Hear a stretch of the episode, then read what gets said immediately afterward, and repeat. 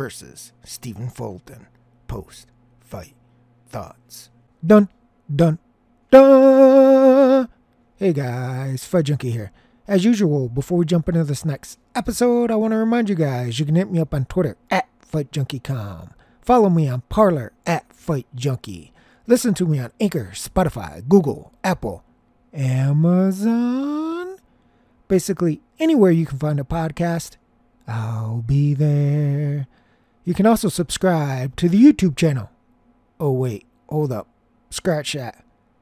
YouTube deleted my channel. Um, let me think. Okay, I got it. You can also subscribe to the Rumble channel. Rumble.com slash Fight Junkie. Want live stream? Twitch.tv slash Real Fight Junkie. Brandon Figueroa. You lose. This was an absolute war. Even though those of us that were on the Figueroa side ended up not cashing, I think you can make a case that Figueroa won the fight. Now, I'm not going to say that it was the robbery of the year like Figueroa, although I will say I did not agree with the wide scores for Fulton. Now, that's not to say I don't think Fulton could have won the fight or actually did win the fight. I'm just saying I think those two scorecards, I believe they were 16 12 in favor of Fulton, were far too wide. I think this was a type of fight where you could make a case for a legitimate draw. And I also think if you're going to go either side, you go a point or two. So that means you could go a point or two to Figueroa, legit, won the fight, no robbery. A point or two to Fulton, legit, won the fight, no robbery. I think that was the type of fight. And if you go beyond that for either guy, then I think you have trouble and issues with the scoring. And that's the case with Fulton.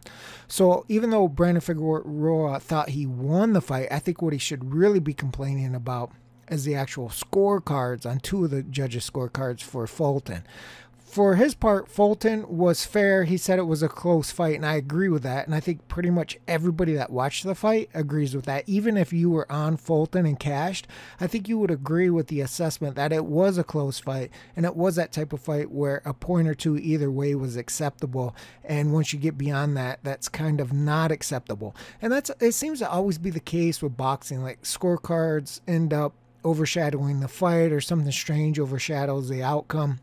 And I think that's the case here because they went to war for pretty much the entire fight through tons and tons of punches, and both guys had success. Fulton was doing a lot of good things catching Figueroa in between his punches, but the body shots and the pure volume from Figueroa was off the charts. So, I mean, they both did excellent things, and they both fought, you know, entirely basically toe to toe in a phone booth for 12 rounds. That's not easy to do. Now, I will say this.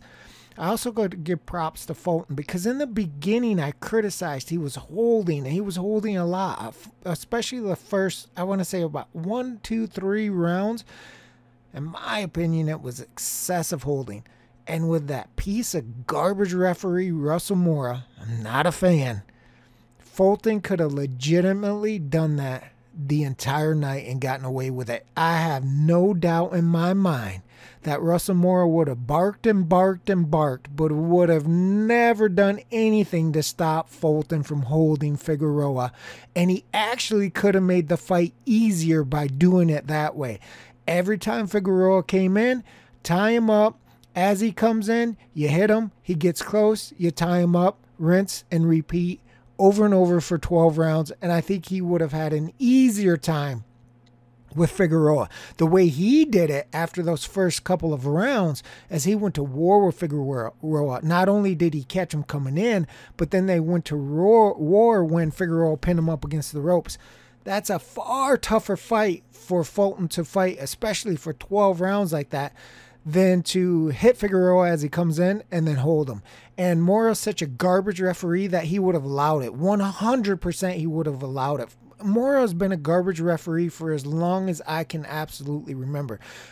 But as the case with boxing and only combat sports, it doesn't matter how corrupt or inept you are, you continue to get a paycheck, and more often than not, you get promoted to the higher profile fights like you saw last night. But Mora is garbage. So I got to give props and kudos to, to Fulton for not continuing to hold because in the beginning that was a strategy. He was tying up Figueroa, and he wasn't allowing Figueroa to work. And Mora's just inept. He just, uh, you know, quit holding, quit holding.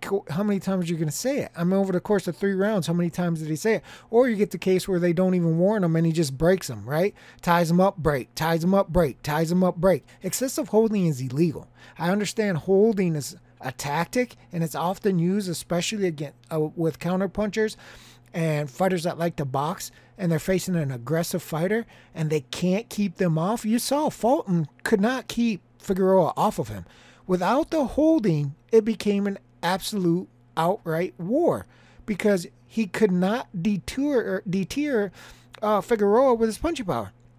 So Figueroa was willing to take everything that Fulton was throwing at him because he knew he could get inside and work him.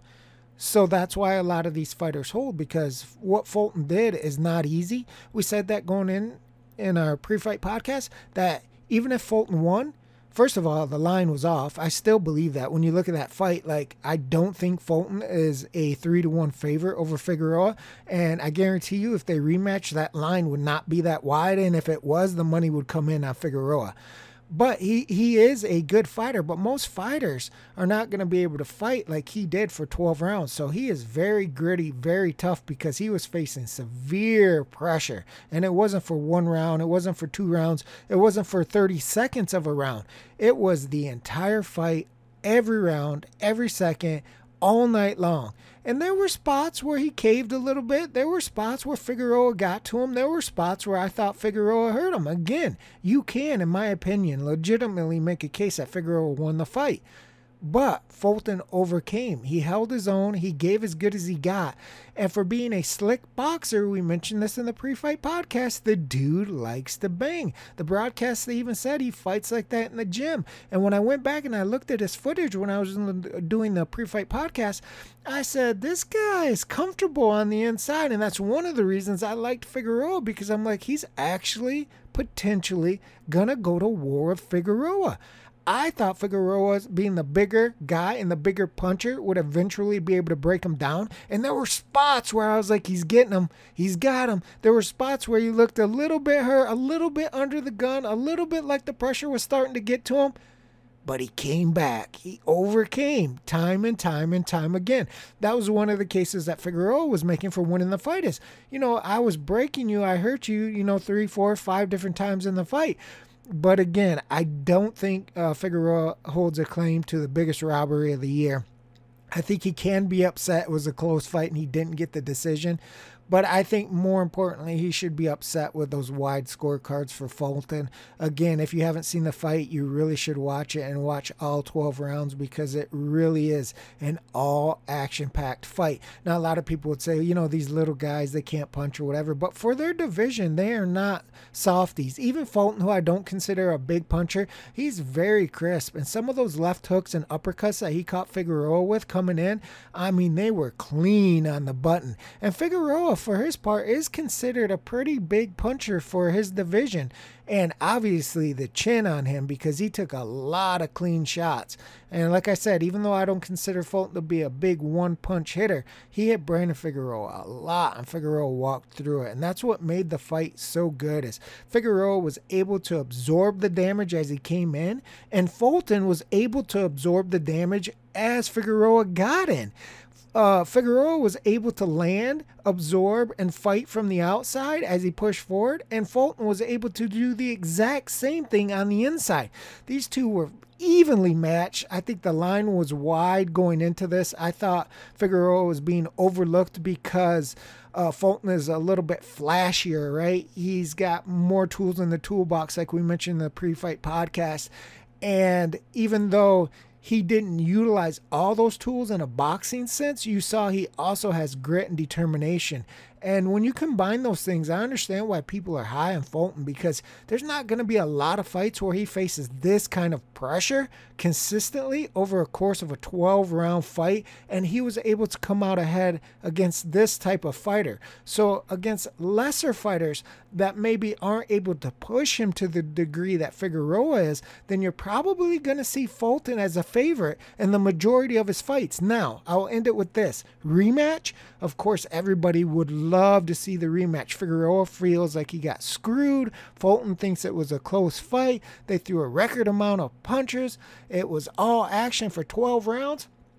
The issue here is Figueroa actually is talking about moving up. Now they went back and forth with I think it was Jim Gray after the telecast with Figueroa saying, "Do you want the rematch? Oh, you don't want the rematch? Yeah, I want the rematch, but I'm going to move up. Why? I want the rematch, but look what they do did me did to me in this fight. So what's the point of the rematch? So it was kind of this whole humming around. I personally think if it's the rematch, that's the only way he stays in the division. Otherwise, I think he's going to move up. So if it can't be made, the rematch, and made quickly, I think you're going to see Brandon Figueroa move up. That's it for this episode of Fight Junkie. I will suck it to you tomorrow, baby. Fight Junkie out.